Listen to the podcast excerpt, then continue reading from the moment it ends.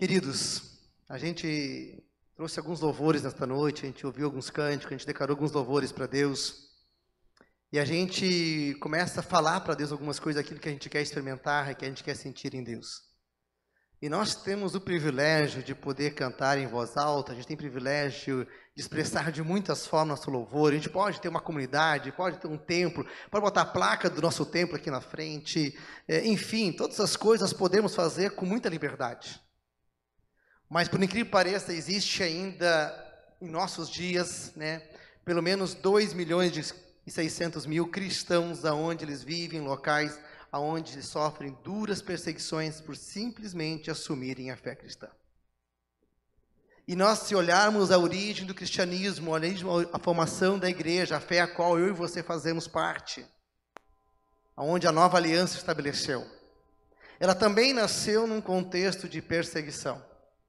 E por isso a série a qual nós estamos trabalhando é a Igreja Perseguida, que é a qual começou no livro, ali temos o livro de Atos, que vai relatar todo esse processo da formação da igreja dos primeiros anos, que tem a ver com o nascimento, morte e ressurreição de Jesus. Após a sua ressurreição, 50 dias depois, vem o Pentecostes e ali surge a igreja. Então, se nós queremos entender onde nasce a igreja, tem a ver com 50 dias depois da Sexta-feira Santa. Depois desse processo, então, ali vem, então, aliás, vem o... Aliás, 50 dias não, né? 3 dias depois da Sexta-feira Santa, né? Ali vem, então, o Pentecostes, 50 dias após a ressurreição de Jesus. Ali surge a igreja, a nova aliança, o cristianismo. Mas precisamos sempre entender que o cristianismo, quando ele surge, ele não surge do nada. Ele tem a ver com o segmento daquilo que tem a ver do início da criação com Abraão, Isaac e Jacó. Aquilo que aprendemos em Gênesis, ali começa a história. O que Deus nada mais faz é aonde Deus se revela à forma humana, uma nova aliança, mas não é a última aliança, não é a única aliança que houve. Deus fez inúmeras alianças a partir do pecado entrado na humanidade. A queda do homem, o pecado entrou no mundo, e desde então Deus começa a fazer aliança para reconciliar a humanidade para com Ele. E houve profecias de que viria a última aliança, seria por meio do Messias, por meio do Filho de Deus. Isso profetizado pelo menos 700 anos, com detalhes descritos. Está registrado, não é livros qualquer. Os livros a qual nós temos, que são a Bíblia, são livros que qualquer literatura crítica, ela não vai conseguir questionar a sua existência. Ela de fato foi escrita e há fundamentação suficiente para dizer que esse livro é verdadeiro, sendo cristão, sendo a aliança de Deus, crendo em Deus, querendo aceitar o mover de Deus, enfim, independente desse processo, não há como negar, porque ela há uma sustentabilidade, ela há uma, são escritos que estão extremamente, há recursos que fundamentam a existência da Bíblia, assim como também a vida de Jesus. A vida de Jesus não tem a ver com uma coisa que alguns religiosos acreditam que houve um Messias, que houve Jesus, não. Qualquer livro histórico de pessoas não cristãs da época que viveram em Jerusalém, elas vão registrar a vinda de Jesus. Se você for em Israel, ninguém vai conseguir questionar e dizer que Jesus não existiu. Jesus sim existiu. Mesmo a fé que mais a religião que mais oprime o cristianismo, que é o islamismo, eles não conseguem contestar a existência de Jesus. Nem mesmo o judaísmo, a quem nós somos segmento legítimo do judaísmo, da fé judaica, do povo de Israel, também não consegue contestar a existência de Jesus. O que nós temos é que algumas pessoas ainda não conseguiram compreender a revelação de Deus por meio de Jesus. Isso muitas vezes se dá à cegueira, se dá à incredulidade. Então nós queremos trabalhar nesta noite, nós estamos no livro de Atos, hoje será o capítulo 5, No primeiro culto, trabalhamos os primeiros 4 capítulos, e eu desafio, animo vocês a estar estudando em casa o livro de Atos, para entender melhor esta série. Você vai ter 10 semanas, é muito tempo para ler 28 capítulos, né? Não é muita coisa não. Então dá para você estar lendo tranquilamente, aí, alguns minutinhos por dia que você dedica, você vai estar atualizado, vai estar acompanhando, e tendo uma compreensão melhor dessa formação da origem da igreja. E você vai conseguir entender algumas coisas que aconteceram no processo, se você de fato conseguir expressar aquilo que o Bruno trouxe no louvor. Uma coisa que nós precisamos entender de que eu não faço missão. Você não faz missão, você é missão. Você é discípulo, você não vai fazer um trabalho para a igreja. A célula eritreia não acontece, as demais células, em alguns horários específicos, ela é todo o tempo. Eu não sou igreja enquanto estou no templo, eu não estou participando de um culto, eu sou igreja em todo o tempo da minha vida. Isso nós precisamos entender. Se nós entendermos, conseguimos entender aquilo que o Novo Testamento está nos escrevendo, do contrário, nós nem vamos conseguir compreender por que a fé cristã sobreviveu. E o capítulo 5, ele traz um relato interessante, de que de repente ali há uma dura perseguição à fé, e alguém diz, olha, vamos com calma. Alguém dentro do próprio Sinédrio, alguém que estava na comissão de julgamento, ele disse, se essa fé a qual eles estão anunciando é falsa, ela vai morrer logo ali. Porque muitas filosofias, muitas crendices surgem todo o tempo. Mas a fé cristã não é uma fé a qual que foi uma filosofia momentânea. Ela é a revelação do próprio Deus. E quando nós lemos então ali a carta de o capítulo 5, eu vou ler alguns versículos, vocês vão ler na íntegra em casa. Então, o desafio de ler alguns versículos aqui é que vocês possam estudar em casa, né? Você pode estar baixando um aplicativo no seu celular, da Bíblia, se você não tem a Bíblia escrita em papel, você pode fazer dessa forma, mas você também pode, você pode ler a Bíblia, você pode escutar a Bíblia. Hoje é muito fácil nós conhecermos a palavra de Deus. Ah, eu não tenho tempo. Gente, você vai para o trabalho, se todo dia você gastar ali, seu trabalho gasta 10 minutos por dia da tua casa até o teu trabalho, rapidamente você já ouviu toda a história bíblica, de Gênesis a Apocalipse. Basta você, quer dizer, nós podemos escolher daquilo que nós queremos alimentar.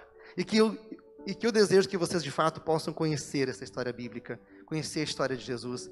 Então o Novo Testamento ele vai relatar justamente o nascimento de Jesus, a morte de Jesus, a ressurreição de Jesus, né? Ele não apenas morre, mas ele ressuscitou, ele por mim, por você. Mas também a partir do livro de Atos, então, os primeiros 4 evangelhos vão registrar a vida de Jesus. E a partir de Atos é aquilo que os seguidores, os discípulos de Jesus passaram a fazer. E o livro de Atos é um resumo daquilo que aconteceu com Jesus nos seus primeiros, aliás, aconteceu com a igreja nos seus primeiros anos. Então é importante que nós como igreja possamos entender isso também, né?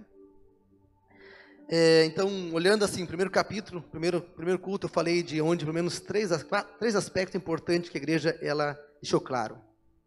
A igreja tinha testemunho, a igreja tinha oração e a igreja tinha doação. Isso foi uma marca nítida. Nós vamos olhar do início dessa carta até o final dela, nós vamos estar estudando agora em Atos, e nós vamos percebendo notoriamente de que isso estava neles. Mas isso não foi apenas com aquela primeira geração de discípulos. Os próximos séculos, essa marca estava visivelmente emplacada no povo de Deus. E não é por acaso, eu vou sempre dizer de novo isso, que bastou-se 3 séculos e o cristianismo ele já havia se tornado a principal referência de religião do Império Romano. Por quê? Porque havia uma entrega, havia uma doação, havia um estilo de vida onde Jesus era pregado com muita intensidade. Com muita intensidade. E que essa intensidade nós também possamos experimentar também em nossas vidas. Claro que nós temos desafios nos dias de hoje. Eu falei até no último culto de um dado estatístico, onde 53% uma pesquisa feita de um grupo específico, a etária dos jovens evangélicos, jovens adultos, né, de 23 anos até 35 anos de idade, 53% deles têm entendimento que nós devemos testemunhar Jesus. Os demais acham que não. Isso é um grande equívoco. Nós não temos que determinar a fé para ninguém. Nós não temos que impor a fé para ninguém. Mas o testemunhar não é uma opção. E isso nós vamos entender como igreja. Não temos a opção de não testemunhar ou testemunhar. Se nós não entendemos isso, nós sequer conseguimos entender o comportamento da igreja, dos discípulos de Jesus, aqueles que caminharam e viveram com o próprio Jesus. Aqueles que foram preparados pelo próprio Jesus. E um outro dado que bastante alarmante, assim, que nós olhamos, que assim, que aí é um dado... Se apenas 53% acha que devem testemunhar ou menos, mas desses 53% de todos os cristãos do mundo, apenas 7% têm dado testemunho acerca de Jesus. É muito baixo, gente. É alarmante o comportamento da igreja cristã. Nós estamos vivendo uma religiosidade muito forte ao nosso tempo e temos perdendo a essência do sentido de sermos discípulos, de sermos um testemunha de Deus, de que a nossa identidade, ela precisa estar arraigada nesse processo de um comprometimento mais sincero com Deus. Apenas a cada 100 pessoas, 7, ela realmente tem um Uma disciplina de pregar, falar de Deus, testemunhar da sua fé para as pessoas, para os amigos, para aqueles que ainda não têm a Jesus. E esse quadro tem que mudar. Por isso nós defendemos muito as células aqui na igreja, porque as igrejas que se organizaram em células no mundo hoje, temos igrejas pequenas se formando, tem igrejas com centenas de pessoas, tem igrejas com milhares de pessoas, tem igrejas com milhões de pessoas, igrejas megas igrejas, e elas trabalham um sistema onde todo cristão não é apenas fazer parte de uma comunidade, não é para sentar, ir assistir cultos, mas é para entender o evangelho. E essas igrejas têm tido uma marca de 70% a 80% dos seus fiéis comprometidos com a missão. E essa esperança nós temos também nessa comunidade, de que nós vamos dar passos muito maiores, porque nós não apenas queremos ser pessoas religiosas de domingos, nós não queremos ouvir um bom domingo, aliás, um bom louvor, nós não queremos fazer crítica porque deu errado na mesa da transmissão, nós queremos mais, nós queremos vir aqui para quê? Para poder sermos um povo que está servindo a missão de Deus. Meu amigo, você pode ser torcedor de um time, e quando o teu time não jogou bem, tu pode criticar, pode fazer o que tu quiser, porque você é plateia mesmo. O teu time, tu está torcendo para ele para ganhar e tudo mais, é isso. Mas quando você está numa igreja, você não é mais plateia. Você não está buscando diversão, você não está buscando entretenimento à tua fé, você está buscando um comprometimento com a causa do reino dos céus, e isso nós precisamos entender. Esse estilo de vida nós precisamos desenvolver. Essa marca precisa estar dentro de nós. Atos 5 então vai falar, no primeiro momento, de uma situação onde os primeiros discípulos que se comportaram mal. Houve uma rebelião neles, Ananias e Safira. Houve um mau testemunho. E fala da consequência pela inverdade, pela mentira a qual eles fizeram. E no segundo, a partir do versículo 17, versículo 12 em diante de Atos 5, ele vai falar das consequências por falar a verdade, então, por os discípulos falarem a verdade onde eles foram perseguidos. De um lado, pela mentira, e o outro por falarem a verdade, onde ambas tiveram consequências. E eu quero relatar então, assim, qual foi a situação que nós encontramos em Atos 5 da igreja, como a igreja está se formando, é o início da igreja, temos que olhar isso. Nós falamos, já olhamos do primeiro culto, olhamos o derramamento do Espírito Santo, a igreja se formando, todo aquele movimento, e a dura perseguição se levantou. Agora em Atos 5, olhamos de novo como a igreja se encontrava novamente, os seus novos movimentos aqui. Versículo 11 vai dizer então, onde a partir de uma consequência, onde houve o mover de Deus, fala assim, que um grande temor apoderou-se de toda a igreja, de todos que ouviam falar desses acontecimentos. Um grande temor levantou-se, acendeu nos corações por aquilo que havia acontecido. Depois eu relato o que houve ali. Versículo 12 vai dizer que os apóstolos realizavam muitos sinais e maravilhas entre os povos. Era cura, era milagre, era expulsão de demônios. Era pessoas sendo libertas do pecado, onde o perdão recebiam, enfim. Onde muitas marcas, muitas reconstrução estava acontecendo. Onde famílias destruídas passavam a se reconstruir. Aquilo que o evangelho faz tem a ver com transformação de vida. E que não é apenas um segmento religioso, não é apenas uma lei de uma religião. Nós vivemos um processo onde há um Deus vivo, onde nós temos um relacionamento, onde a nossa vida é transformada, onde a nossa vida ela ganha novas dimensões. Onde não apenas muda a minha casa, mas muda um bairro, muda uma cidade, muda um país, muda uma nação. É isso que o evangelho tem poder de fazer, é de transformação. E é neste Deus aqui que nós buscamos. Versículo 14 fala então, de Atos 5,14, em número cada vez maiores, homens e mulheres criam no Senhor, eles eram acrescentados. Porque ali havia testemunho não de 12 discípulos de Jesus, porque ali havia testemunho de multidões que haviam se convertido.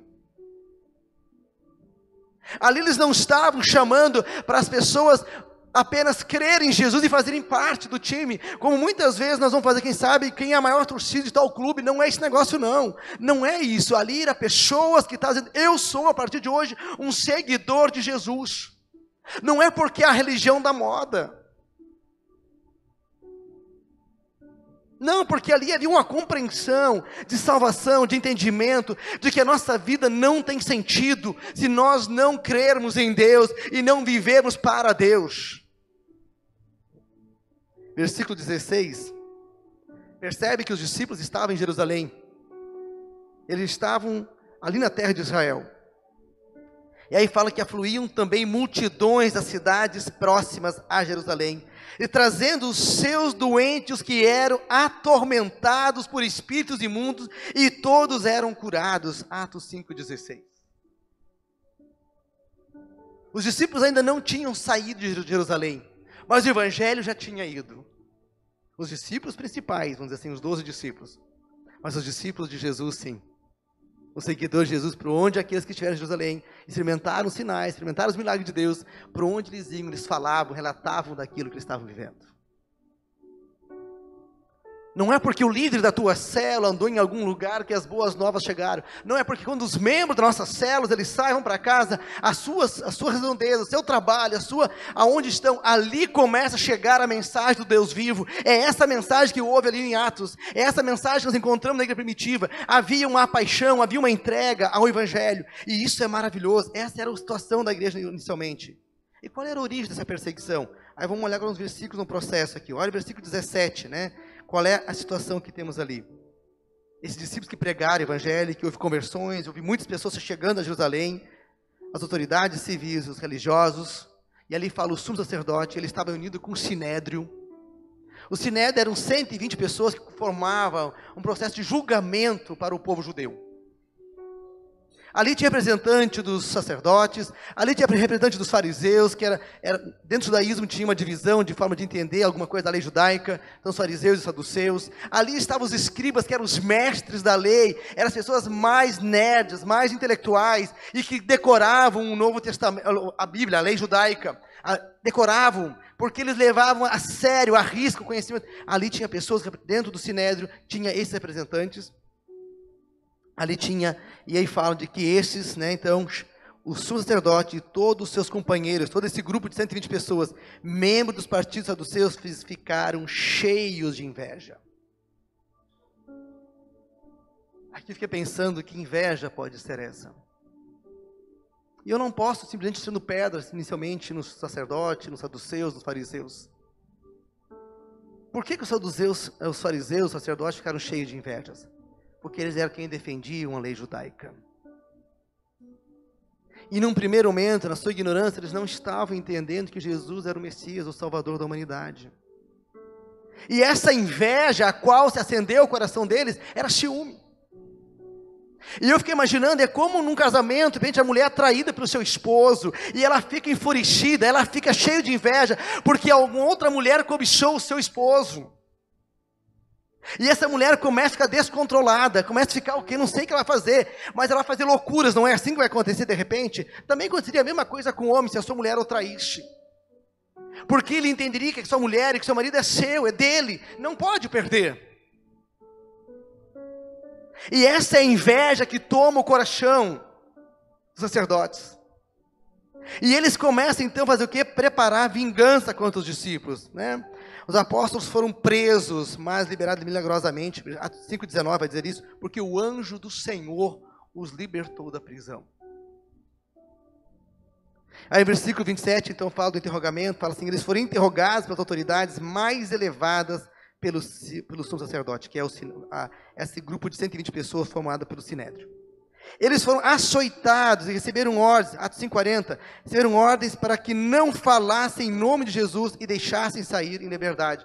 Eles já haviam sido proibidos de pregar o evangelho, olhamos anteriormente. Aqui mais uma vez eles são presos, mais uma vez eles são açoitados e impedidos de avançar a mensagem do evangelho.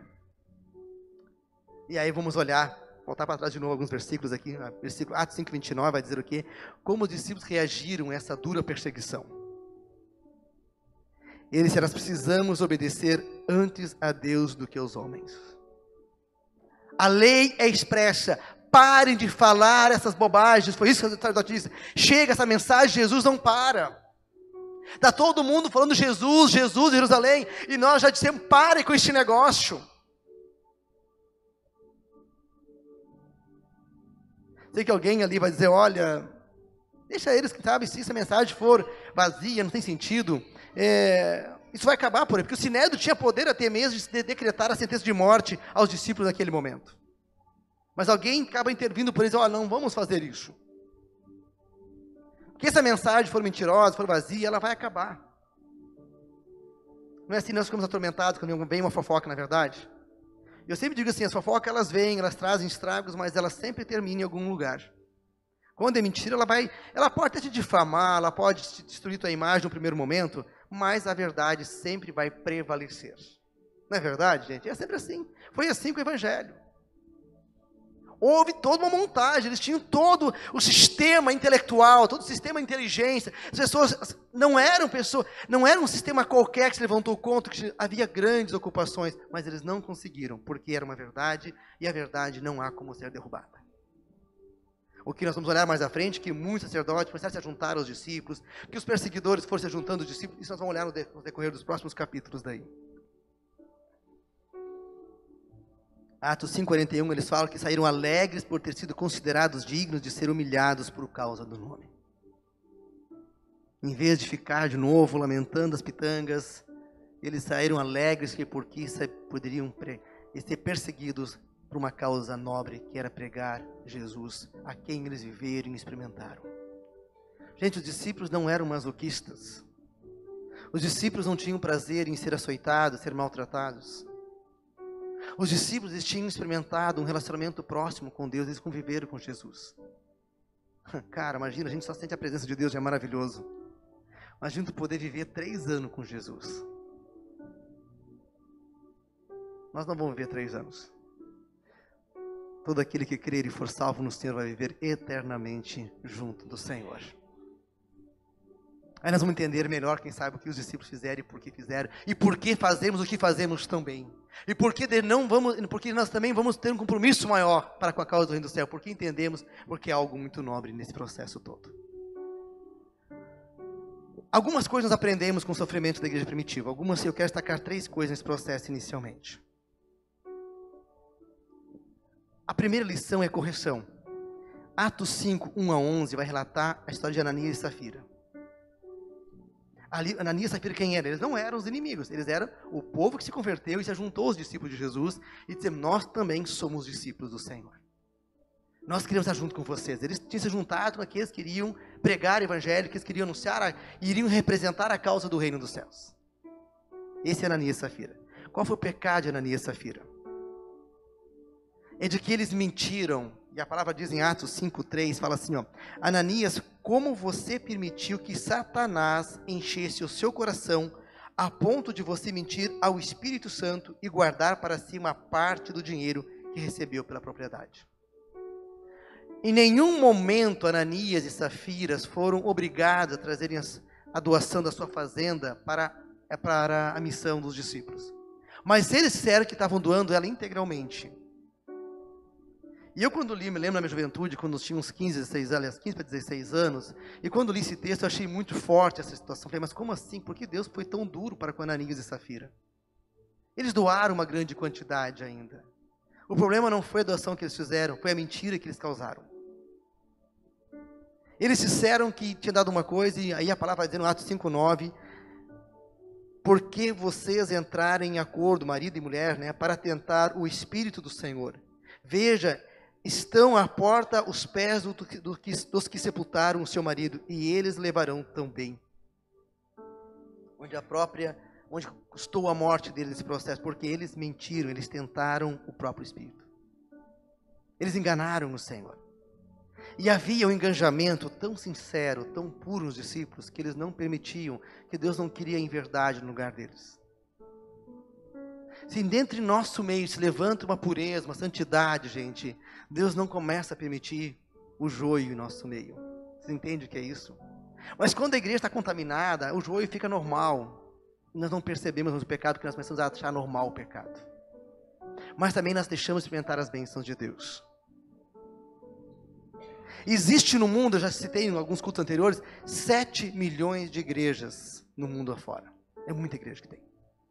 Dessa, apenas 1 milhão está em crescimento. As demais estão estagnadas. As demais estão... É como se elas tivessem perdido a capacidade de gerar filhos. Elas não geram filhos. É como se... Perdi a palavra estéril. Ponto, veio aí, né? A palavra de mulher, né? Para o homem, né? Eu também homem estéril, né?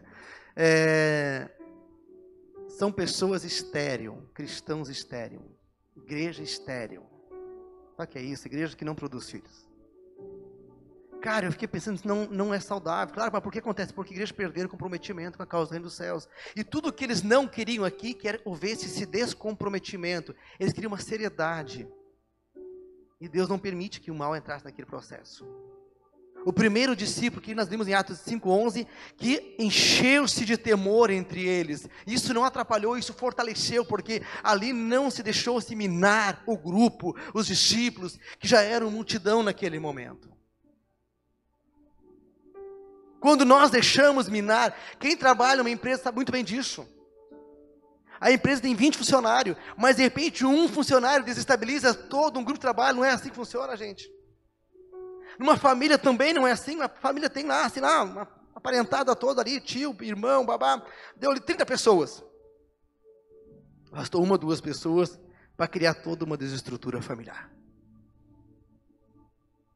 Não é assim numa sala de aula, basta ter um ou dois adolescentes ali que sendo rebeldes, e já não dá para criar fama, que aquela sala de aula é uma sala rebelde. Gente, não é a sala, é um ou dois, porque ali é onde há rebelião, aquelas poucas pessoas, elas começam a ganhar força e potencializam, e ela desestabiliza, e tudo que a missão não queria, tudo que Deus não queria, para essa obra missionária que era tão impactante, que era tão verdadeira, que era tão pura, que era tão sincera, que não houvesse ninguém que minasse essa obra.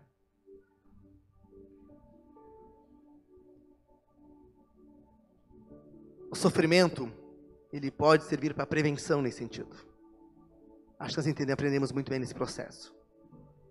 E nós precisamos entender também, assim, a missão da igreja. Nós entendemos que muitas vezes temos no Brasil, deve ter não sei quantas milhares de comunidades temos no Brasil, comunidades cristãs, onde algumas estão estagnadas, outras estão em pleno crescimento.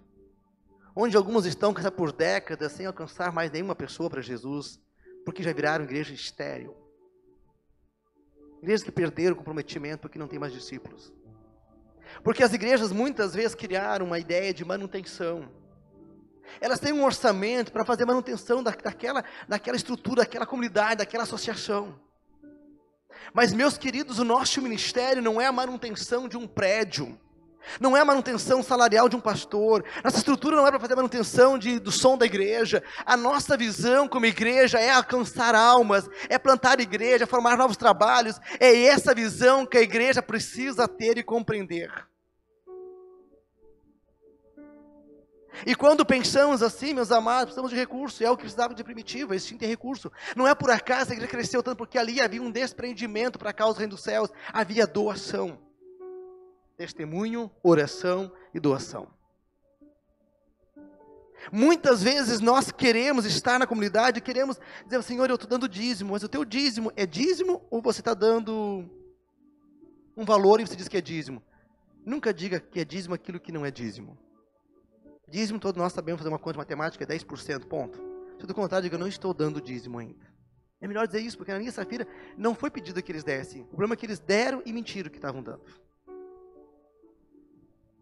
Em nenhum lugar está dito que dízimo é de 5.000 é R$50. Que é de R$100. Não é isso. Entende? A missão de Deus precisa de recurso. Quando não é, a obra de Deus fica sucateada. Ela fica flagelada. E eu não falo para construir um templo bonito aqui não, meus queridos. Seria muito pobreza a minha parte pensar isso. A missão é muito mais do que isso. Nós queremos ganhar pessoas, queremos plantar outras igrejas na nossa cidade, nossa região, em nosso país, e nós fora do país, sustentar missão lá nos países perseguidos, onde há uma dificuldade de formar igreja. Queremos enviar missionários e ajudar e apoiar financeiramente. É essa a visão que a gente tem que ter. Tá, mas nós somos pequenos. Sim, os discípulos eram um grupo de poucas pessoas, mas eles entenderam o chamado que Deus tinha para eles. E isso foi aumentando. A terceira lição que nós aprendemos aqui é que o sofrimento vem para amadurecer a fé. Nós estamos passando por alguns sofrimentos na comunidade, pessoas doentes, enlutadas, assim, com dificuldade, né, com sofrimento, enlutadas não, com sofrimentos, com doenças, enfermidades. Nós temos pessoas enfermas em nosso meio. E nós temos clamado muito a Deus. Hoje, né, comecei meu dia, já... Levantei umas 7 horas, já tinha mensagem da Renate, bem preocupada com seu esposo, enfim, que tinha ido para a UTI na madrugada. Eu tinha falado que ele ontem à noite, realmente ele já não estava bem, já estava com dificuldade de conversar, e aí piorou mais, acabou tendo que ser sedado, ficando na UTI, e permanece na UTI.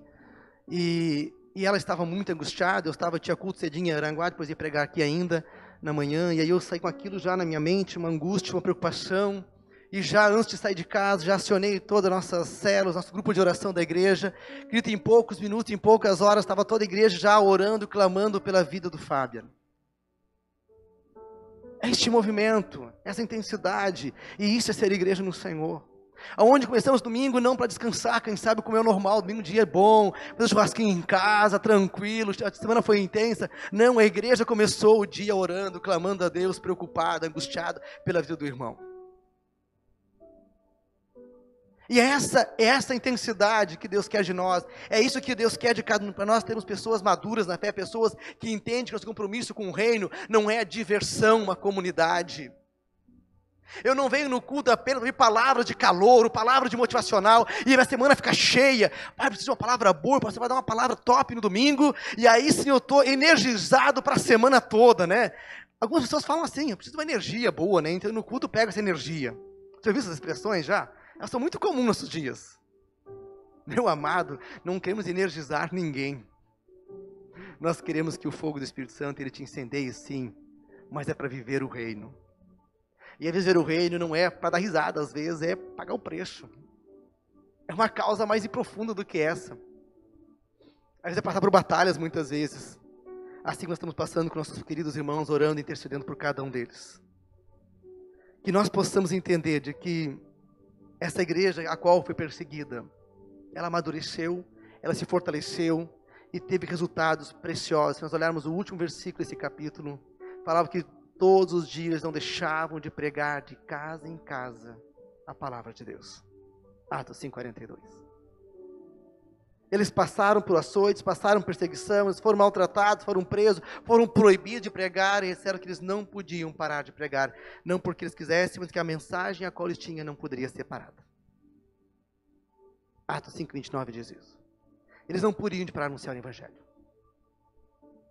Sabe por quê? Porque eles são testemunhas, eles são discípulos, eles não têm um testemunho para dar, eles são o testemunho. Nós falamos, eu vou dar um testemunho, né? Não, a gente pode até falar de um testemunho nosso sim, mas nós somos o testemunho. E os discípulos, eles não tá certo, vocês estão proibindo, vocês são a lei, vocês estão dizendo que nós não devemos mais pregar, mas Deus está acima dos homens. Nós queremos cumprir toda a lei, não queremos ser rebelde em Roma, nós não queremos bagunçar o Império Romano, só que nós, aquilo que ouvimos e que vimos, aquilo que experimentamos, nós não podemos deixar de fazer. Nós não podemos deixar de falar. Por quê? Porque era a identidade deles. Se nós não entendemos isso, nós não entendemos a palavra de Deus. E vai dizer que foi exagero, foi fanatismo, que não dá para ser bem assim. Não dá para seguir a íntegra a palavra de Deus. Aliás, teve gente que disse para Jesus, olha, assim como tu queres, não dá para seguir. É muita coisa. Tem pessoas que nos dias de hoje ainda dizem, não dá para seguir tudo. Eu quero seguir um pouquinho. Meu amado, você como discípulo, você não segue um pouquinho. Ou você segue ou você não segue. Do contrário, nos tornamos estéril, aonde nem mesmo a nossa própria casa damos conta de evangelizar. Aonde nós não impactamos a vida de ninguém mais, porque não há um estilo de vida. Quando nós nos comprometemos, as pessoas começam a se converter, pessoas começam a seguir Jesus, pessoas começam a experimentar o Evangelho, a experimentar a salvação. E é neste Deus aqui que nós buscamos, meus queridos, um Deus vivo, um Deus poderoso. E que o nosso bondoso Deus, ele possa fazer essa obra maravilhosa na minha vida e na tua vida. Uma entrega plena, completa, né? E nós como igreja, nós estamos vendo um tempo de Deus, um tempo de transformação, um tempo de vida nova, onde Deus tem dado coisas novas diariamente em nosso meio. Vidas estão sendo convertidas, pessoas estão experimentando o Evangelho, casas estão sendo ganhas para Jesus. E é dessa palavra que eu quero que você receba, onde você experimenta uma transformação. Para isso eu quero 4 coisas que possam te impulsionar a viver o Evangelho. Primeiro, gente, entenda o propósito de Deus para a tua vida. Qual é o propósito que Deus tem contigo? Para que você possa ser uma pessoa contagiante, né? Porque nós saiamos dessa estatística dos 93% dos cristãos que não pregam. E se você estar nela, seja por medo, seja por falta de conhecimento, seja por medo de perseguição, porque alguém possa rejeitar aquilo que você veio falar, medo de ser rejeitado, de que você possa de fato assim, eu vou porque eu entendi o propósito de Deus na minha vida, eu sou um discípulo, eu sou um testemunha, isso é minha identidade, isso não gera mais escolha, né? Que nós possamos, e tem a ver com o nosso processo. Segundo, precisamos definir quem são os opositores. Quem eram os opositores dos discípulos de Jesus? Eram os fariseus, saduceus, sacerdotes, quem mais? E há muitos. Muitos se levantavam contra eles. Os escribas, os grandes estudiosos que defendiam e estudavam a lei judaica a fundo. Os guardas do templo. Não. Sabia que nenhum desses eram os inimigos dos discípulos de Jesus? O inimigo dos discípulos de Jesus são os mesmos que se levantam em nosso dia. É Satanás. É Satanás. Este inimigo ele pode estar trabalhando na vida de pessoas dentro da tua casa, no teu trabalho, na tua comunidade, aqui na nossa comunidade, em todo lugar. Ele pode pegar a pessoa para atrapalhar a missão de Deus, cegar, dizendo, mas isso não dá para ser, isso não é verdade, sabe, começa a criar esses sentimentos, muitas vezes, é Satanás o mesmo que tentou travar a obra de Jesus. Qual foi a estratégia de Satanás inicialmente? Matar Jesus. Levou homens a fazer isso. O homem ressuscita de novo. Como assim, cara? Ele não ficou no túmulo, ele saiu do túmulo, mesmo depois de morto. E aí os discípulos começam a pregar de novo, e aí eles tentam parar os discípulos, aí não deu certo, e aí eles vão lá, o quê? Vão minar o grupo dos discípulos, então vão minar Ananias e Safira de novo, não deu certo, e aí eles continuam perseguindo os discípulos de novo, não deu certo, eles vão olhar o decorrer da história, dali a pouco os próprios soldados, quem levantava a perseguição, eles começam a se converter, vai seguir Jesus também, porque vê, não tem como assim? O próprio apóstolo Paulo, um grande perseguidor, um grande soldado, que comandou a perseguição, se converte mais à frente, a gente vai ver nos próximos cultos. Primeiro, outro aspecto, nós temos que ver os efeitos do cristianismo. É mudança, transformação de vida. A minha casa muda. A minha vida muda. Não é isso, meus queridos? Os efeitos de transformação, eles são invisíveis, são notórios.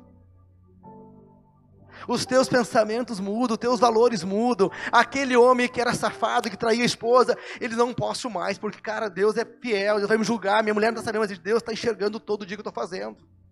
Aquele cara que está metendo a mão na empresa do dinheiro, ele vai parar e dizer, meu patrão não descobriu ainda, mas Deus está enxergando. A Lava Jato não me pegou ainda, mas não adianta, mesmo que ela não pegue, não resolve nada, porque Deus é maior que a Lava Jato. Essas coisas começam a mudar, o cara que está tomado pela droga, pelo vício, ele está fraco, está sem força. O irmão trabalha, tem de recuperação, precisa de Jesus, mas essas pessoas, não é isso, meu irmão? É Jesus. É o poder de Jesus que pode curar, tirar o vício, aquilo, porque é uma ação maligna, é o diabo que está ali naquela droga, naquele vício, destruindo a vida daquela pessoa. Entende? O efeito de transformação é outro processo que nos contagia. Quando eu sou transformado, gente, eu não tenho mais apenas uma obrigatoriedade de fazer um culto ao domingo, não. Eu tenho uma paixão, quero mobilizar uma igreja, quero incendiar uma igreja. As pessoas entenderem essa missão, é isso que nós queremos. Quando você lidera uma célula, você não quer apenas que a tua célula venha multiplicar. Aliás, o objetivo de uma célula não é levar a multiplicação, é formar discípulos. A consequência natural vai ser a multiplicação. Nós queremos o quê? Formar discípulos de Jesus. O grupo cresceu, tem que formar dois grupos, tem que multiplicar aquele grupo, consequência, mas porque há uma paixão por formar novos discípulos, e era isso que a igreja primitiva experimentava com um grande processo, e por fim, é o engajamento de toda a igreja a qual eu mencionei, a igreja estar engajada num propósito em comum,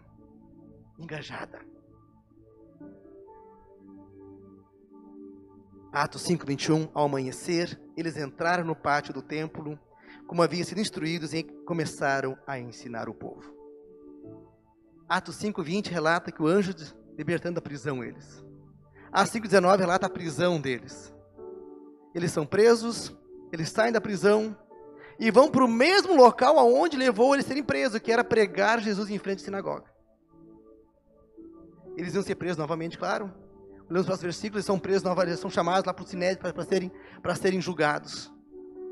porque eles não podiam parar de fazer, gente.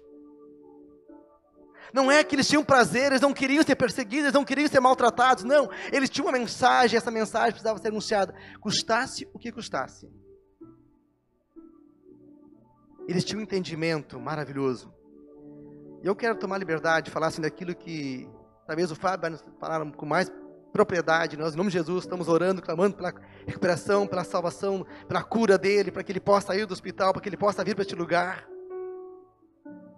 Mas a salvação em Jesus ele encontrou, e ele tem, para mim, uma coisa que ele disse ontem à noite, né, para mim foi muito especial de ouvir. Ele disse: olha, nesses 57 dias, hoje é 58 dias, mas ontem era 57 dias internado, a coisa que eu mais tenho tido é tempo sozinho, de pessoas físicas, mas eu tenho estado perto de Deus como nunca estive na minha vida. Onde ele passa por toda dor, todo sofrimento, toda situação difícil que ele está passando, mas ele enxerga notoriamente, visivelmente, que há uma grande conquista na vida dele, que ele não tinha enquanto ele tinha toda a estrutura a favor dele.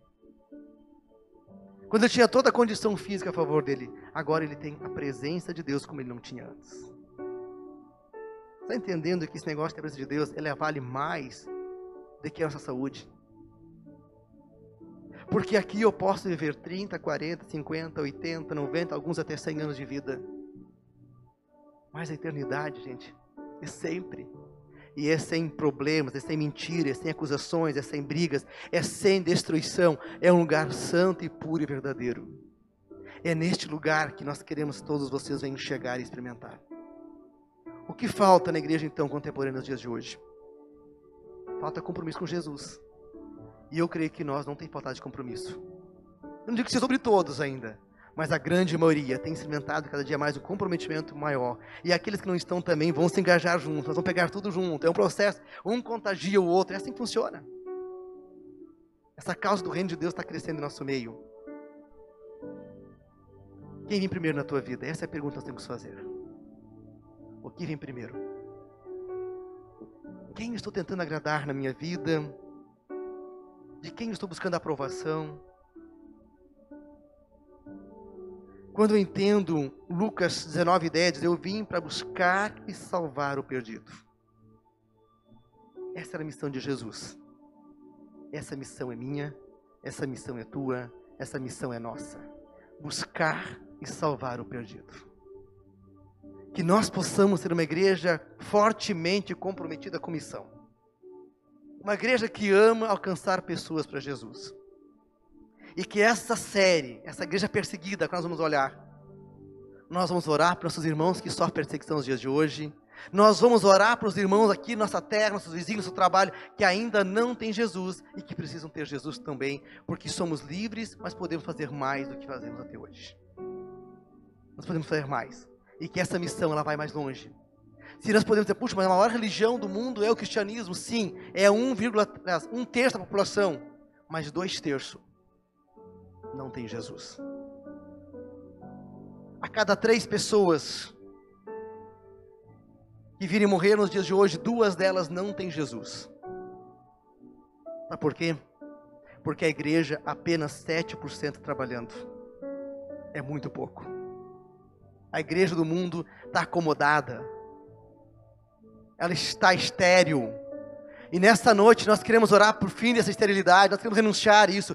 Nós queremos dizer, Senhor, nos acorda da tua missão, eu quero fazer mais, eu quero me desprender para a causa do reino dos céus. E essa é a oração que acho que dá nessa fazemos. Vamos ficar de pé, queridos, vamos orar nesta noite. Vamos dizer, Senhor, eu quero renunciar toda a esterilidade, eu quero renunciar toda a minha... Se eu estou pacato, se eu estou parado, se eu estou acomodado, eu quero estar vivo na tua obra, Deus. Se você está chegando, se está nos visitando nesta noite, você que está primeiros cultos aqui na igreja, quero dizer, meu querido, o chamado teu mesmo meu. O chamado teu mesmo meu. O chamado é o mesmo para todos nós aqui. Eu não jamais me contentaria de ser um pastor estéril, de fazer manutenção de uma igreja. Eu penso, coitado, esses pastores que ficam ali, a grande maioria hoje estão assim. Cara, não dá. Sabe, nós não podemos ser assim. A minha igreja, a tua igreja, a nossa comunidade, ela precisa se multiplicando, gente, precisa crescendo. com o engajamento de todos nós. Não é porque tem uma liderança, não é porque tem um grupo de louvor, porque tem uma diretoria e alguns líderes, não, porque cada um de nós tem uma missão, tem um compromisso de testemunhar a fé cristã. E se você vive uma esterilidade, se você vive ainda, dizendo, mas isso não é para mim, eu queria que você começasse a falar com Deus esse negócio, gente, e entender, porque se você é cristão, então não é verdade, gente, o cristão não é se filiar a uma religião, não é como se filiar a um clube de futebol, não é isso não, é diferente, não é entrar num clube não, é entrar dentro do reino dos céus, é entender que a partir do momento eu tenho salvação, e se eu tenho salvação é a maior notícia da minha vida, nada é maior, nada é maior. Queremos sim prosperar, desde que você prospere no seu trabalho, eu quero que você tenha muitas conquistas, mas entenda que isso ainda não é maior. O teu filho pode ter a melhor universidade, pode ter o melhor curso, mas ainda não é a melhor prata que tu entrega para o teu filho. A melhor prata é que ele entendeu Jesus, ele não será condenado no inferno, caso ele não tenha o dia chegará a sua morte, porque ele encontrou Jesus, porque você, pai e mãe, falou de Deus para ele, você clamou por ele. A tua mãe, o teu pai, o teu vizinho, o teu colega, a pessoa que você ama, ela não vai no inferno porque você não negligenciou, porque você não é alguém estéril, você é alguém vivo na fé.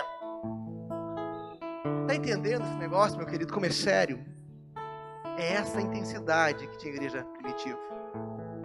E essa intensidade eu e você precisamos restaurar na igreja. E nós não somos igreja mundial, nós somos um pedacinho dessa igreja. Mas eu faço a minha parte, tu faz a tua parte. E isso contagia. E existem movimentos gigantes no mundo acontecendo, de grande avivamento, que chama-se evangelização. Falar evangelização nada mais é mostrar o Deus vivo que eu criei para outra pessoa. É demonstrar Ele por meio da minha vida. Vamos orar por isso, queridos? Vamos fazer uma oração, vamos clamar a Deus. Dizer, Espírito Santo de Deus, vem neste lugar, Pai. Esse mesmo Deus poderoso que impactou os discípulos, aonde eles receberam a Tua presença, de conviver contigo, Jesus, mas eles foram mensageiros. É esse mensageiro nós também queremos ser, porque os seguidores de Jesus, nos primeiros séculos, eles marcaram o mundo, eles ganharam o mundo, e nós estamos acomodados. Deus, tira de todo sentimento de esterilidade, Deus, te renunciamos tudo isso. Se isso está sobre a minha mente, o meu coração, em nome de Jesus, caia por terra isso, ó Pai. Remove, Deus, e levanta aqui um povo apaixonado por missão, um povo apaixonado por almas, um povo apaixonado por pessoas, seja elas drogadas, sejam elas prostitutas, sejam elas pessoas destruídas pelo vício, sejam elas pessoas briguentas, cheias de pecado, sejam pessoas rancorosas, pessoas orgulhosas, pessoas invejosas, não importa a condição a qual elas se encontram. Nós queremos ter misericórdia, queremos ter amor por aquelas dessas pessoas, porque Jesus diz que Ele veio buscar os perdidos. Se esta era a missão de Jesus, essa é a minha missão. Essa é a missão de cada irmão, de cada amada que está aqui nesse culto nesta noite. A tua missão é buscar e salvar os perdidos. É buscar e salvar os perdidos. Deus tem um propósito muito grande, muito especial com a tua vida, meu amado. Diga a Jesus, eu quero ser o teu mensageiro. Eu recebo essa palavra na minha vida. E se o diabo levantou na tua vida neste momento, vai confundir teu pensamento, diga, eu repreendo em nome de Jesus, porque o diabo ele ataca assim a nossa mentalidade, nosso pensamento, para que nós não tenhamos a veracidade, a audácia, essa vontade, esse desejo de servir a missão de Deus. Enche o seu povo, Pai amado, enche a cada um aqui, Pai querido, em nome de Jesus, em nome de Jesus. Que a minha vida e a tua vida sejam um estilo de vida que exalte o nome de Deus, não porque nós participamos de um culto, porque nós erguemos nossas vozes, porque levantamos nossas mãos para o céu, fechamos nossos olhos, eu não sei qual é a tua manifestação de adoração, gente. Eu quero dizer que isso é apenas aqui uma experiência que tem com Deus, mas exaltamos Deus muito mais do que nós temos um estilo de vida, quando nos tornamos discípulos e discípulas do Senhor. Que você exalte a Deus no seu casamento, que você exalte a Deus na educação e na criação de seus filhos, que você exalte a Deus no seu trabalho, que você exalte a Deus onde você estiver. Exalte a Deus. Amado, nós falamos de sinais e maravilhas, nós queremos na cura de Deus. Nós queremos orar, nossos enfermos estão lá fora, mas quero orar inicialmente quem está aqui dentro. Se alguém está enfermo, você que está em casa está enfermo, você que está enfermo neste lugar, se você passa por alguma luta, seja no seu trabalho, seja na sua saúde física, seja na sua saúde emocional, eu quero estar orando que você possa nessa noite dizer: Senhor, eu recebo da tua cura, Deus, porque nós queremos num Deus de cura, num Deus de poder, e você possa nessa noite não apenas orar com uma oração cega, uma oração limitada, mas assim: Senhor, eu recebo. Vamos orar, vamos clamar a Deus para que Deus possa trazer a tua cura na tua vida.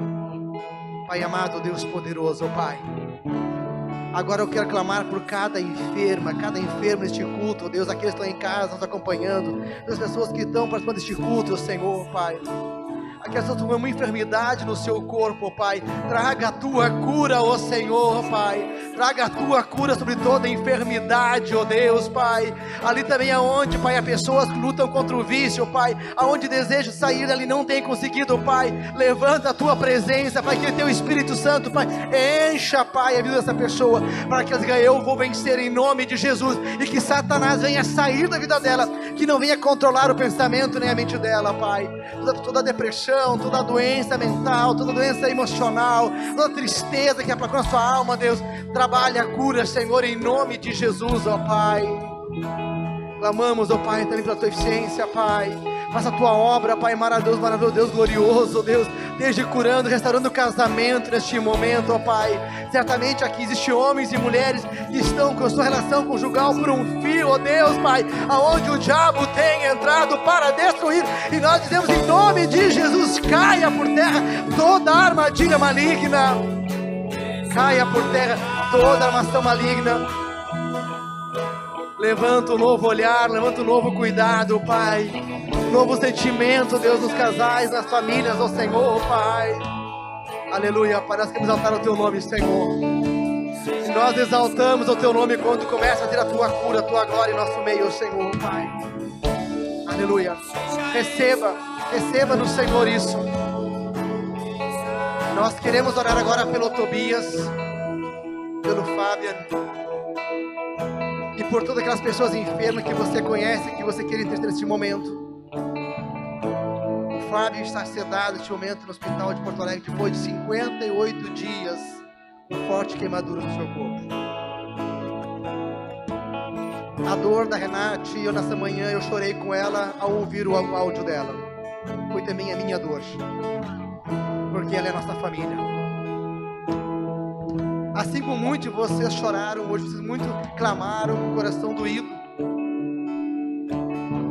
Que essa experiência seja de mim e tu. No último domingo, o irmão me disse: pastor, eu não sei o que aconteceu comigo, mas na hora que eu comecei a orar, eu senti meu corpo queimando, eu não sabia o que se tratava, eu senti as feridas do Fábio. Eu disse: sim, isso é possível sim, quando nós amamos alguém, até a dor do outro nós sentimos, e isso é uma família, isso é uma igreja. A dor do Tiago e da Ana também sentimos, mas do Tobias no hospital, sim, sentimos. E essa oração eu quero que você faça como alguém que se importa, alguém que crê no milagre de Deus. E nós vamos clamar a Deus, mas o Fábio está tão longe, o Tobias está tão longe, mas o nosso Deus, Ele é onipresente, Ele está aqui, está em todo lugar. E a minha oração, ela se torna audível lá onde nós orarmos, porque o nosso Deus é poderoso. Pai amado, Deus poderoso, nós clamamos pelo Fábio neste momento, Deus. Nós clamamos para que o céu se levante, para que a tua presença se levante, Pai. Que teu nome seja exaltado no coração do Fábio. E que agora diga: Senhor, eu quero mais, Pai, eu quero mais. Eu quero testemunhar para os meus colegas de trabalho. Eu quero testemunhar para aqueles que me conheceram a vida toda, onde eu era um homem trabalhador, um homem de família, mas não era um homem que vivia para agradar e servir a obra de Deus. Que o Fábio possa subir neste altar, assim como André disse: eu nunca subirei no altar. Que ele possa ir aqui em cima para falar: o Deus a quem vocês oraram e intercederam é o Deus que me curou, é o Deus que me tirou da enfermidade, mas é o Deus que me deu a salvação eterna, é o Deus que eu pude experimentar. Clamamos, Deus, venha sobre o Fábio, Pai. Oh Deus poderoso, Pai. Oh Deus poderoso, Pai, Deus misericordioso, Senhor, Pai. Eu clamo pelo Tobias, Deus, Pai. Eu clamo pelo Tobias, que agora tem todo dia quimioterapia, uma criança de 8 meses, Senhor, Pai, aonde sofre, Pai, com isso, esse processo de medicamento, com essas drogas pesadas para o combate de um câncer, a qual está no seu organismo. Mas clamamos, ó Deus poderoso, Deus vivo, Pai, faça a tua obra no hospital São José neste momento, nessa hora, ó Pai amado. Sobre o Tiago, sobre a Anne, Deus, que eles tenham controle, que eles venham a controlar a situação, que não venha bater o nervosismo, que não venha bater o estresse, o desgaste, mas que eles venham saber lidar ancorados, apoiados pela presença do anjo do Senhor. Mesmo que por vezes eles sentem que estão sobre o mar, aonde os seus pés podem afundar, mas que eles possam sentir que a mão de Deus está tornando eles possível caminhar sobre a superfície. Aleluia, Pai, vem neste momento, Pai. Eu clamo pelo Beto, Pai, porque eu também é um irmão da fé que luta contra o vício, Pai. Em nome de Jesus, liberta este homem, ó Senhor, Pai. Em nome de Jesus, que todas as trevas caiam por terra, que todas as sambalinas sejam derrubadas, em nome de Jesus. Derruba, Senhor, Pai. Aleluia, Deus. Aleluia, Deus, Pai. Aleluia, Deus. Seja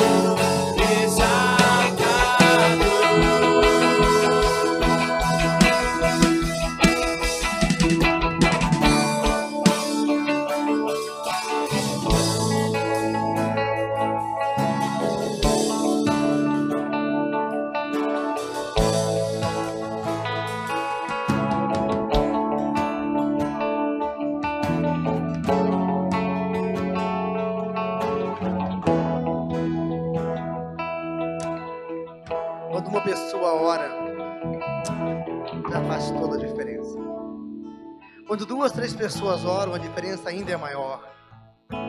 Mas quando uma nação começa a orar, quando uma família inteira começa a orar, meus queridos, o inferno é abalado e os céus, o reino de Deus, a terra treme, porque Deus começa a fazer a sua obra. E é dessa obra que nós estamos clamando como igreja. Nós não queremos um avivamento apenas de ajuntamento de pessoas. Nós queremos um avivamento onde haja uma entrega, uma intensidade, onde haja um compromisso, aonde eu quero dizer que a minha casa vai ser diferente, os meus valores vão mudar, o significado das coisas serão diferentes, o tratamento da minha família, o olhar para o meu filho, não vou dizer mais meu filho trabalha, meu filho será uma bênção no Senhor, porque Jesus tocará o coração dele. Aonde você não olha mais para tua esposa, para o teu marido e diz, esse cara é complicado, não, Deus está transformando, a obra de Deus já começou. Quando eu olho para uma enfermidade, Deus está curando, porque eu creio no milagre de Deus, eu creio no mover de Deus, não porque somos contrários à morte, porque todos vamos morrer, mas queremos que pessoas curadas, elas gerem testemunha em nosso meio, para bendizer, para glorificar, para exaltar o nome de Deus, o nome de Deus. Em nome de Deus, meu amado, eu estou diante de um povo que era estéril, que não é mais estéril, diante de mensageiros, mensageiras do Senhor, de discípulos e discípulas de Deus, aonde a nossa identidade é Jesus, é Ele, é dele, para Ele que nós somos e para Ele que queremos continuar sendo. E é sobre essa direção que eu quero dar a bênção de Deus para a tua vida. Eu quero te enviar, a bênção de Deus eu envio. Você já entendeu isso? Quando nós terminamos o culto, nós enviamos vocês. E eu quero te enviar para uma missão maravilhosa essa semana. Nessa semana, essa missão, o diabo pode te levantar, as pessoas podem te incomodar, as pessoas poderão te perseguir, mas você tem uma mensagem, você é a mensagem de Jesus, e ela não pode deixar de ser dita, até do contrário que você pare de falar.